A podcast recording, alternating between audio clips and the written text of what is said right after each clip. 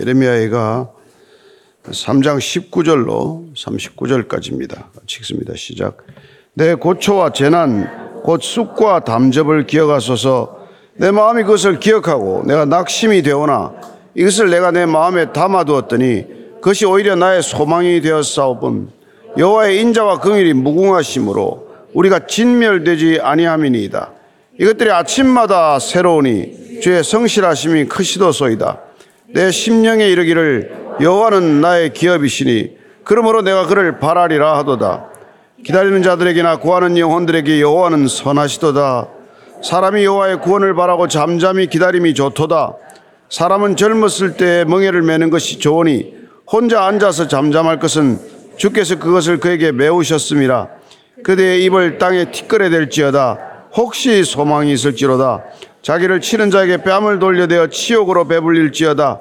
이는 주께서 영원하도록 버리지 아니하실 것임이며 그가 비록 근심하게 하시나 그의 풍부한 인자하심에 따라 긍휼히 여기실 것임이라. 주께서 인생으로 고생하게 하시며 근심하게 하시면 본심이 아니시로다. 세상에 있는 모든 갇힌 자들을 발로 밟는 것과 지존자의 얼굴 앞에서 사람의 재판을 굽게 하는 것과 사람의 송사를 억울하게 하는 것은 다 주께서 기쁘게 보시는 것이 아니로다. 주의 명령이 아니면 누가 이것을 능히 말하여 이루게 할 수 있으랴. 화와 복이 지존자의 입으로부터 나오지 아니하느냐. 살아있는 사람은 자기 죄들 때문에 벌을 받나니 어찌 원망하랴. 아멘. 산 정상에 오르면은 다음으로는 내려가는 일이 기다리고 있는 것이죠. 반대로 또 우리가 인생의 깊은 계곡에 있을지라도 이제 오르는 오르막을 걷기 시작하는 것입니다. 따라서 어, 우리가 낙심 가운데서도 소망을 품을 수 있는 까닭은 그게 끝이 아니고 전부가 아니기 때문이죠. 오늘 읽은 이 시편의 3장의 중간 부분은 하나의 전환점이에요. 민족의 고난, 또 나의 고난을 바라보다가 그 시선이 이제 하나님을 향하기 시작하기 때문입니다. 나를 바라보면 내 고통과 고난에 집중하면 어디에 꼭 갇힌 것 같지만은 그러나 하나님을 바라보기 시작하면 이제 갇힌 것으로부터 풀려나는 것을 경험하는 것이죠. 나는 이 아침에 오늘 여러분들이 우리 자신에게 집중되어 있던 시선을 들어서 눈을 들어서 하나님을 바라볼 수 있게 되기를 바랍니다. 그때 우리는 비로소 더 넓은 지경, 하나님께서 펼쳐 보여주시는 더 높은 지경을 바라보게 되는 것이죠. 오늘 먼저 3장 19절 20절 말씀 읽겠습니다. 21절까지 시작.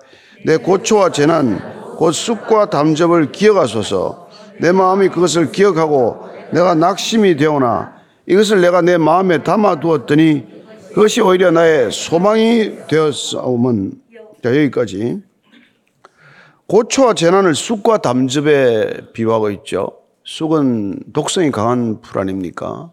담즙은 또 독성이 강한 액체죠. 우리의 고초, 재난이 쑥과 담즙처럼 우리를 고통스럽게 한다는 것입니다. 그러나 그걸 기억하고 기억했더니 그 고통과 고난 을 내가 계속 마음에 담고 기억을 했더니 이제 그게 오히려 나의 소망의 근거가 되었다고 말합니다. 놀라운 반전이죠. 고통, 왜 내게 이런 고통이 왔는지를 계속 묵상하고 그 고난을 다시 한번 돌이켜보고 또 돌이켜보고 했더니 아, 이상하게도 거기서부터 새로운 소망이 솟아나기 시작했다는 것입니다. 그 이유는 22절 이하의 시작. 여호와의 인자와 긍휼이 무궁하심으로 우리가 진멸되지 아니함이니이다. 이것들이 아침마다 새로우니 주의 성실하심이 크시도소이다. 인자와 긍휼이 크기 때문에 그렇다는 거예요. 아니 그 많은 고통과 고난 가운데서 주님의 인자와 긍휼을 지금 떠올린다는 게 이게 무슨 이유일까요? 아, 죽을 것만 같았는데 더 이상 견디기가 불가능하다고 생각하는 그런 막다른 골목인데 그럼에도 불구하고 우리가 안 죽고 살아 있다는 것이죠. 따라서 지금 이 노랫말은 우리에게 뭘 가르치십니까? 하나님은 결코 믿는 자들을 진멸하는 건 아니라는 것입니다. 가나안 땅은 진멸을 하러 들어보냈죠. 그 땅의 악을 진멸하라고 이스라엘 백성들을 보내셨습니다. 그러나 그 땅의 백성들과 동거가 시작되면서 다 쫓아내지 않고 죄와 동거가 시작이 되고 그 백성들은 타락의 길로 접어들었죠. 그래서 하나님께서 그들을 다시 한번 가르치십니다. 그들에게 그들이 죄에 합당한 벌을 받게 하시지만은 그 벌이 진멸은 아니라는 거예요. 악을 진멸하듯 하나님의 백성들은 진멸하는 게 아니라는 것입니다. 그게 곧 우리는 남은 자 사상으로 연결된다는 걸 알죠. 하나님이 우리를 아프게 하지만 매를 들어 때로는 어, 고통 가운데로 밀어넣듯 하시지만 그러나 남은 자가 있고 남겨두는 자가 있고 우리가 그 고통을 통해서 다시 한번 하나님께로 돌이킬 기회와 시간을 주시고 그리고 돌이킬 때 하나님께서는 새로운 소망을 갖게 하신다는 것입니다. 그런 의미에서 우리의 고난은 선물이다. 고난은 우리에게 필요한 하나님의 은혜였다. 이런 고백을 하게 되는 것이죠. 자, 보십시오. 아침마다 새롭고 성실함이 크다. 예? 아침마다 주의 성실함이 크다는 고백을 할 수 있는 이유가 뭡니까? 우리가 그런 대로 살아있기 때문 아닙니까? 호흡하고 있기 때문 아닙니까? 예배 자리에 나올 수 있기 때문에 우리가 이런 고백을 하는 거 아닙니까? 따라서 오늘 이 고통과 고난 가운데서도 하나님 저를 살려두시면 무슨 까닭입니까? 장정도 넘어지고 수많은 사람들이 죽음을 맞고 있는데 저를 살려두신 까닭은 무엇입니까? 왜 이런 고난입니까? 아니고 왜 하필 저입니까? 왜 하필 저를 남겨두셨습니까? 왜 하필 저를 이 기도의 자리에 앉게 하십니까? 이렇게 바뀌는 것이죠. 하나님을 바라볼 때 예, 하나님을 향해서 묻는 질문이 달라지는 것입니다. 왜 이렇게 저에게 아침마다 예, 주의 은혜와 자비를 이렇게 깨닫게 하십니까? 이런 이런 얘기를 하는 것이죠. 그래서 지금 이 24절 이렇게 고백하는 것입니다. 시작. 내 심령에 이르기를 여호와는 나의 기업이시니 그러므로 내가 그를 바라리라 하도다. 내 심령에 이르기를 여호와는 나의 기업이다. 아, 나는 보니까 내가 가질 수 있는 유일한 기업은 하나님이시다 이거죠. 그죠? 하나님이 나의 기업이다. 하나님이 나의 유업이다. 예. 나는 그 많은 것들을 바라고 필요한 것들이 그렇게 많다고 여겼는데, 아, 하나님이면 충분하구나. 내가 바라야 할 것은 오직 하나님 한 분이구나. 여러분, 하나님만 계시면 되는구나. 이걸 지금 고백하는 신앙의 획기적인 분기점, 전환점, 어쩌면 이런 고백을 하게 된다. 이 말이죠. 우리가 신앙생활 하면서 참 왜 이렇게 뜻대로 안 풀립니까? 왜 하나님 믿는데 이렇게 일이 안 됩니까? 그걸 가지고 그렇게 오랫동안 실험하다가 우리는 결국 이런 전환점을 맞게 된다는 것입니다. 예. 아, 하나님이 우리의 유업이시군요. 하나님이 우리에게 기도에 응답하는 것, 우리가 원하는 것을 주는 것, 그게 우리에게 선물이가 은혜가 아니라 우리의 기도를 들으시는 분이 하나님이라는 게 은혜구나. 예. 하나님께 우리가 나올 수 있다는 것, 하나님의 이름을 부를 수 있다는 것, 하나님이 나의 아버지라는 것, 그 사실이 우리에게는 가장 큰 선물이요. 더할 나위 없는 은혜라는 것을 알게 된다는 것이죠. 네. 그래서 이제는 내가 그냥 하나님을 바랄 뿐이다. 이렇게 얘기합니다. 내가 바라는 것은 이제 그 어떤 것들이 오직 하나님입니다. 이렇게 고백하는 얘기를 듣는 것이죠. 그리고 놀랍게도 기도가 바뀌고, 예, 우리의 관점이 바뀌는 것이죠. 25절 이하입니다. 시작. 기다리는 자들에게나 구하는 영혼들에게 여호와는 선하시도다. 사람이 여호와의 구원을 바라고 잠잠히 기다림이 좋도다. 잠깐. 기다리는 자들에게나 구하는 영혼들에게 여호와는 선하시다. 하나님께서는 고난을 주셔도 선하시다. 하나님께서는 우리에게 재앙을 허락하셔도 선하시다. 이기까지 고백이 바뀐 것이죠. 왜요? 하나님이 절대적인 선이다. 하나님은 절대적으로 선하신 분이다. 이 믿음의 관점이 바뀌게 되면 하나님이 무엇을 주시든 하나님으로부터 비롯된 것은 선한 것이다. 이런 고백을 하게 되는 것이죠. 세상에 우리가 바라고 얻고 기대하는 것이 많을지 모르겠지만 그 세상으로부터 우리가 바라고 원하는 것들은 선한 것으로부터 오는 게 아니에요. 어떤 여러분 CEO가 여러분들에게 너무 선해서 월급을 그렇게 줍니까? 예? 어떤 교수가 여러분들에게 너무 선해서 학점을 그렇게 잘 줍니까? 그런 일은 없어요. 그래서 인간으로부터 비롯되는 건 선하지 않다. 오직 육신의 정욕이다. 안목의 정욕이다. 이색의 자랑이다. 이게 다 하나님께로부터 오는 게 아니라 세상으로부터 오는 거다. 그 내가 세상으로부터 오는 것을 구하다가 얻지 못해서 그냥 고통스러워하고 괴로워하고 그냥 울부짖고 부르짖었는데 이게 보니까 내가 뭐라고 있지? 하나님을 구하지 않고 내가 지금까지 세상을 구하느라고 이렇게 몸부림친 거구만. 그래서 우리의 관점이 온전히 세상으로부터 하나님께로 옮겨가는 것이 비로소 진정한 신앙의 분기점이다. 그 얘기를 하는 것이죠. 그래서 하나님을 바라기 시작을 하면 여러분 기도가 그냥 확 달라진단 말이에요. 기도가 줄어든단 말이에요. 예. 그러면 하나님을 잠잠히 바라보고만 있어도 좋은 거예요. 여러분 뭐 여러분들 연애 결혼하신 분들 있는지 모르겠지만 뭐 연애 결혼할 때 뭐 만나자마자 뭐 이거 달라 저거 달라 하는 사람이 어디 있습니까? 그냥 바라보는 것만으로 좋았기 때문에 좀 오래 바라보자고 결혼까지 한 거 아닙니까? 근데 금방 실정이 나서 이제 문제가 된 거지만. 보니까 볼 게 없네. 그렇습니다. 인간은 아무리 봐봐야 빤해요. 아무리 들여다봐야. 그 여러분들이 교회 와서 사람을 바라다 보면 이 신앙이 빤한 신앙이 된단 말이에요. 그 사람들한테 뭘 기대할 게 있어요? 교회 와서 뭘 기대하십니까? 뭘 다단계 판매를 좀 더 하시겠습니까? 교회 와서 뭘 좀, 뭐, 아는 사람 좀 만나서 부탁을 좀 더 하겠습니까? 여기는 하나님의 얼굴을 구하는 곳이고, 아, 하나님의 말씀을 듣는 것이고 하나님을 바라보는 시간을 갖는 것이고 하나님 앞에 잠잠히 머무르는 시간을 갖고자 나오는 거예요. 그래서 기도하러 나왔다가 아무 기도 안 하고 돌아가도 상관없습니다. 예. 네. 여러분, 친한 친구 집에 가면 말 많이 할 필요 없어요. 그냥 둘이 잠깐 앉아서 얼굴만 보다가 헤어져도 좋은 관계입니다. 어쩌면 우리는 불안하고 우리는 어쩌면, 예, 사랑이 부족해서 말이 많아졌는지 모르죠.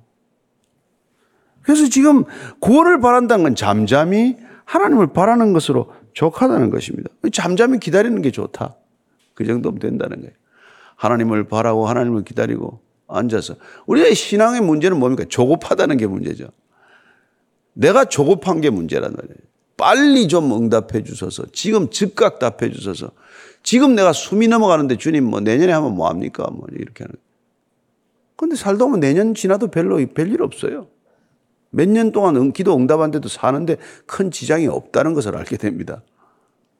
그냥 그 기도 제목을 통해서 하나님 앞에 앉았던 것, 그 기도 제목이 응답이 안 돼서 오랫동안 하는 거 실험했던 것, 그게 오히려 하나님의 선물이요, 은혜였다는 것을 깨닫게 되는 것이죠.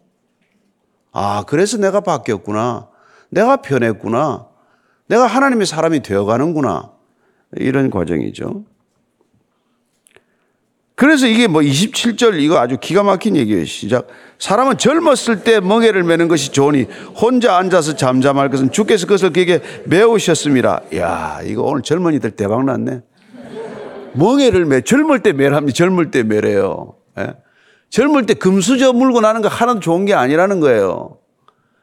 젊을 때 멍해를 매는 것, 젊어서부터 고난을 겪는 것, 젊어서부터 부러지면, 부러지지 않으면 살 수 없는 환경에 처해 있는 것. 그래서 하나님을 일찍 만나는 것. 그래서 누구보다 먼저 하나님이 나의 기업이라고 고백할 수 있는 사람이 되는 것. 이것보다 좋은 일이 없다는 거예요. 왜 저는 뭐 이런 환경에 태어났습니까? 저는 왜 이렇게 고난이 끝이 없습니까? 아, 그게 좋은 거라네요. 멍해를 일찍 매는 게. 젊어서 고생 사서 한다. 그런 말 있죠.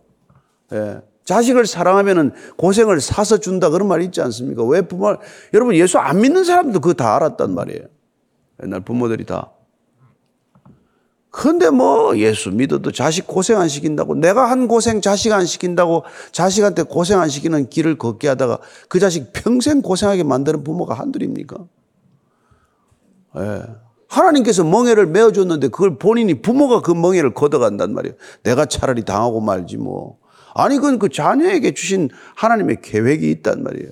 왜 그 자녀가 그런 고난의 길을 걸어야 할지. 그래서 우리 사랑은 천박하단 말이에요. 값, 값이 싸단 말이에요. 우리는 뭐 넘어지면 금방 이렇게 세워서 무릎에 그냥 예, 그걸 해줘야 되는데 그냥 하나님 아버지는 일어나. 아, 일어나려니까. 그래서 한 번 일어나고 두 번 일어나면 넘어지지도 않거니와. 넘어지면 발딱발딱 일어나거니와. 그게 하나님이 사랑하는 방법이란 말이에요. 내 식대로 사랑한다고 자꾸 주장하지 말란 말이에요.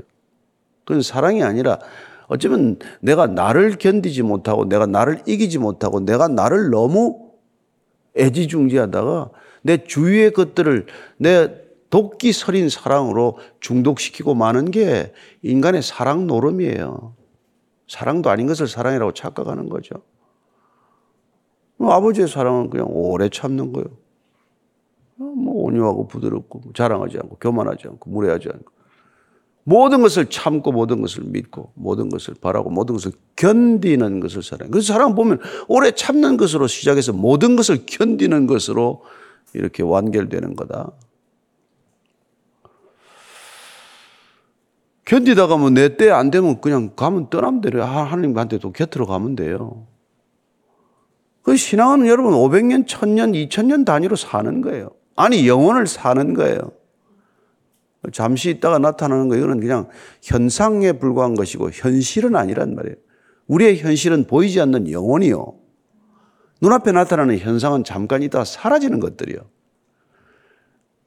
그러니 신앙인이라는 얼마나 다른 삶입니까?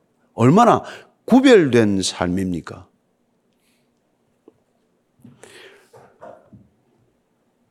그래서 뭐 29절 30절 이렇게 시작. 그대 입을 땅에 티끌에 댈지어다 혹시 소망이 있을지로다 자기를 치는 자에게 뺨을 돌려대어 치욕으로 배불릴지어다 야뭐 땅에 티끌을 대면 어떻고 뺨을 맞아가서 돌려대면 어떻습니까?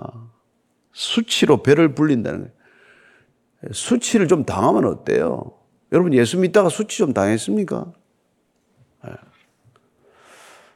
이게 여러분 하나님을 믿으면 수치가 수치 같지 않잖아요. 그래서 예수님이 제자들한테 무릎을 꿇고 발을 씻기는 거예요. 수치스럽습니까?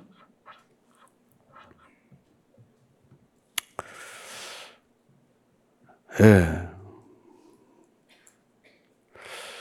그래서 이 자존감과 자존심의 차이죠. 뭐 우리가 하나님을 뭐 믿게 되면 자존감은 한없이 올라가지만 그러나 교만하지 않단 말이에요. 근데 자존심 어줍지 않게 생기면은 그게 교만해서 어.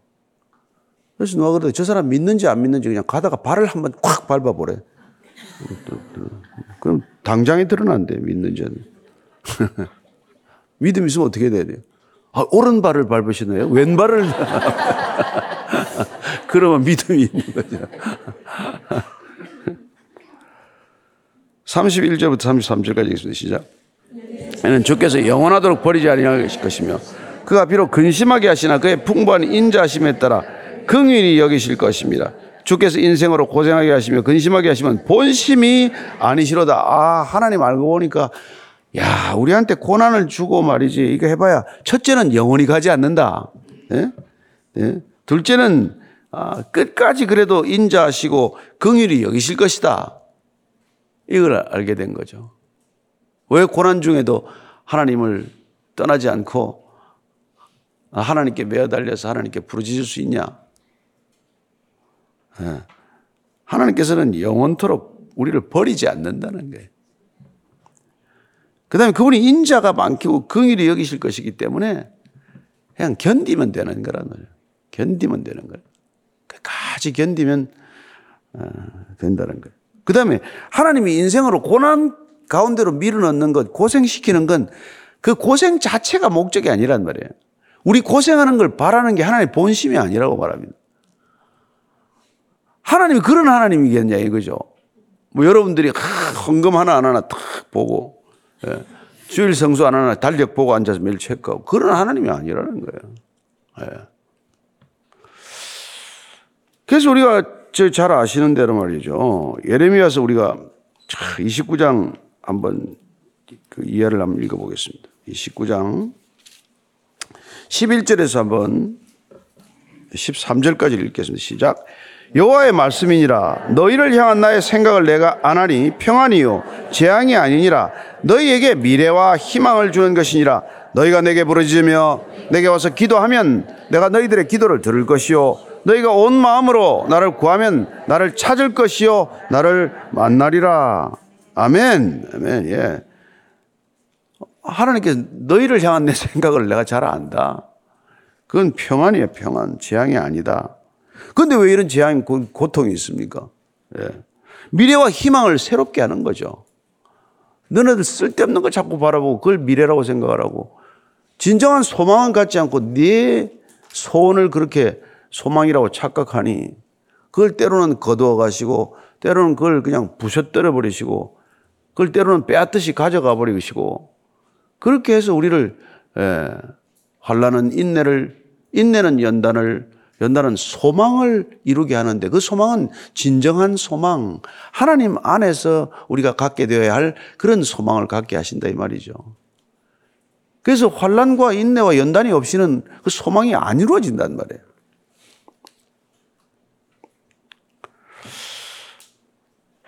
하나님의 본심을 잘 아시게 되길 바랍니다.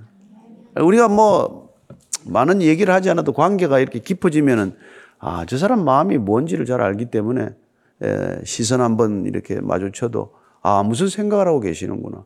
표정만 한번 봐도 무슨 말을 하고 계시는구나. 이걸 알지 않습니까? 예. 자, 34절에서 36절까지 시작. 세상에 있는 모든 갇힌 자들을 발로 밟는 것과 지존자의 얼굴 앞에 사람의 재판을 굳게 하는 것과 사람의 송사를 억울하게 하는 것은 다 주께서 기쁘게 보시는 것이 아니로다. 이건 말이죠. 유대가 왜 유대 백성들이 심판받았는지에 대한 원인에 관한 얘기예요. 이렇게 하나님의 뜻을 거스른 거예요. 하나님의 본심에 어긋나는 짓을 자꾸 하다가 이렇게 어려움을 겪게 된 거란 말이에요. 예.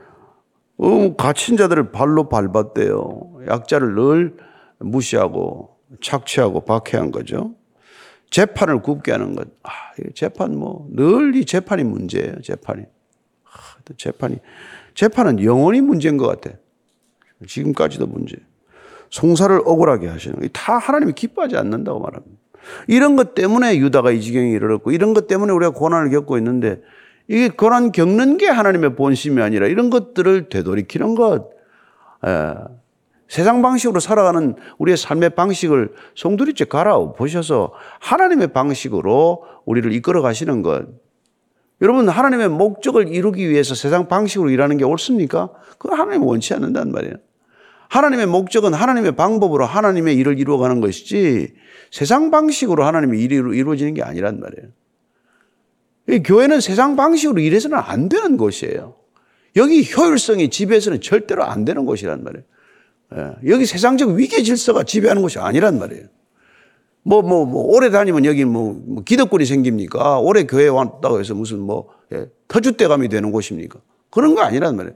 정반대의 질서가 있어야 교회란 말이에요.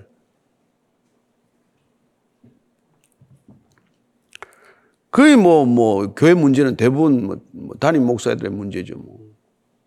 예, 쥐가 제왕 노릇 하면 뭐 교회는 쑥대밭 되는 거죠.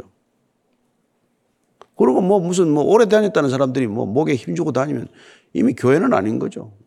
뭐 회사가 된 거죠.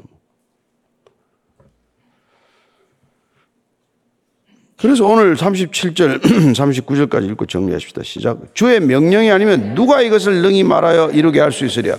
화와 복이 지존자의 입으로부터 나오지 아니하느냐 살아있는 사람은 자기 죄들 때문에 벌을 받느니 어찌 원망하랴 야, 이게 뭐 반어적 질문이죠 이 다 모든 게 하나님께서 이렇게 허락하지 않으면 어떻게 이런 일이 일어나냐. 그런 얘기죠. 그죠?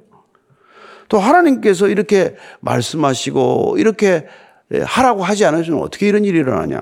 예? 예. 누구를 원망하겠냐, 우리가 겪는 것들. 예.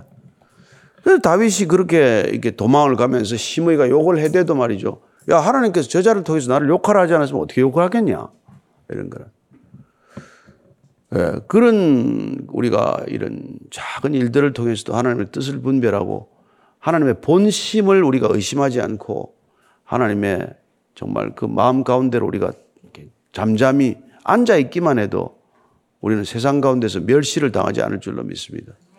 예, 그리고 끝까지 예, 우리가 볼 때는 이게 뭐 요동치기 때문에 이게 뭐, 아이고 뭐 금방 끝날 것 같잖아요. 뭐 화산도 터졌다고 무슨 뭐 산불이 400군데나 나서 뉴욕에도 지금 방독면이 떴대는데 뭐 이런 일이 일어나니까 뭐 다 된 것 같지만 또 하나님이 뭐 어떻게 또 하시겠죠. 우리 힘으로 할 수 없는 일들은 못하는 일이고. 우리는 하나님을 기다릴 줄 알고 하나님을 잠잠히 바랄 줄 알고 끝까지 하나님께 매어 달리는 존재가 되기를 바랍니다. 아침마다 주의 성실하심이 크다. 이 말씀 가지고 찬양 만든 거 있죠?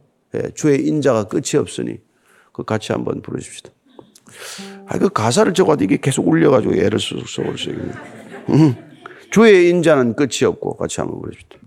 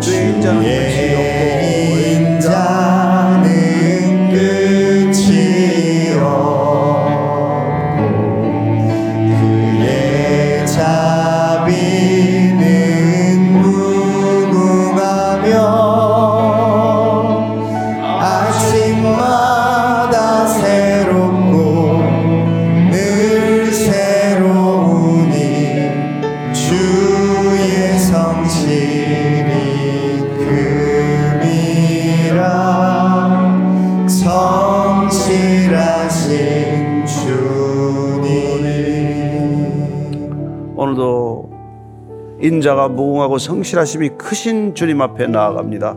하나님 두 손 들고 주님 앞에 엎드려 부복하면 주님께서 이 땅 가운데 향하신 본심이 우리를 재앙 가운데로 하는 것이 아니라 평강 가운데로 인도하시는 것인 줄 믿습니다. 하나님 우리에게 새로운 미래와 희망을 주고자 하시는 것인 줄로 믿습니다. 하나님 우리가 각자 손을 들어 기도할 때 하나님 우리의 기도에 귀 기울이시는 까닭도 이 땅을 고치시고 우리를 고치셔서 하나님의 나라가 이땅 가운데 임하게 하심을 믿사오니 주여 오늘도 이 아침에 우리의 성실 주의 성실하심과 크심 인자의 크심이 우리를 압도하는 아침이 되게 하여 주옵소서. 한번 같이 기도하겠습니다. 하나님 아버지 우리 각자에게 얼마나 크신 인자의 심신지요. 얼마나 놀라운 성실하심이신지요. 하나님 우리는 알지 못했습니다. 하나님 우리에게 닥친 고난만 바라보았습니다. 우리에게 닥쳐온 재난만 바라보았습니다 어떻게 이런 재앙을 허락할 수 있나? 어떻게 믿는 자에게 이런 아픔이 있을 수 있나? 어떻게 이런 예, 환란이 교회에 있을 수 있나? 우리는 그렇게 늘 바라보았지만은 주님께서 우리를 고치시고 우리를 바르게 하시고 우리를 새롭게 하셔서 아침마다 새롭게 하시고 아침마다 우리를 정말 거듭나게 하시는 주의 놀랍고 크신 은혜였음을 알게 되었사오니 주님 이 아침에 주님을 향한 우리의 믿음과 신실함 주의 인자하심이 우리의 성품을 바꾸게 하시고 우리의 미래를 바꾸게 하시고 이 나라 이 민족의 미래를 바꾸는 주의 인자가 되게 하여 주시옵소서. 사랑하는 주님 우리 각 사람에게 다시 한번 말씀해 주시옵소서. 우리 각 사람에게 다시 한번 믿음의 반석과 같은 주님께서 항상 우리에게 찾아오셔서 우리를 날마다 새롭게 하시는 것 그러기 위해서는 우리가 날마다 죽어야 한다는 것을 고백하오니 나는 날마다 죽노라 고백했던 바울의 고백처럼 우리가 날마다 죽을 때 하나님 우리를 날마다 우리를 새롭게 하시고 날마다 우리를 거듭나게 하시고 날마다 우리를 정말 주의 능으로 새롭게 하실 줄로 믿습니다. 하나님 새로운 믿음이 되게 하시고 새로운 성품이 되게 하시고 새로운 인격이 되게 하셔서 하나님 이 땅 가운데 속하지 않은 믿음의 사람으로 살게 하여 주옵소서. 비록 땅을 걷지만은 하늘을 바라보며 걷게 하시고 비록 땅을 살지만은 이미 영혼을 사는 믿음의 사람들로 인쳐 주시옵소서. 하나님. 하나님 아버지 바울이 날마다 중도라고 했던 까닭은 주님께서 날마다 우리를 새롭게 하시도록 우리를 내어드린다는 뜻인 줄로 믿습니다. 하여 우리를 날마다 주님께 내어드릴 때 날마다 우리는 나는 죽고 날마다 주로 새로워지는 하루를 경험하게 하여 주옵소서. 오늘도 나는 죽고 내 안에 그리스도가 사신다는 고백 하나로 걸어가는 하루가 되게 하여 주시옵소서. 이제는 십자가에서 우리를 새롭게 하기 위하여 그분 죽으시고 우리를 살리신 우리 구주 예수 그리스도의 은혜와 하나님 아버지의 무한하신 사랑과 성령의 인도하심이 오늘도 주의 길 따라 가볍게 기쁘게 이렇게 열심을 다해서 달려가기를 원하는 이 자리에 고개 숙인 모든 믿음의 사람들 위해 비록 멍해를 메었으나 그 멍해마저도 가볍게 여기는 믿음의 청년들 위해 또 진정한 교회 위에 지금부터 영원까지 함께 하시기를 간절히 축원하옵나이다. 아멘.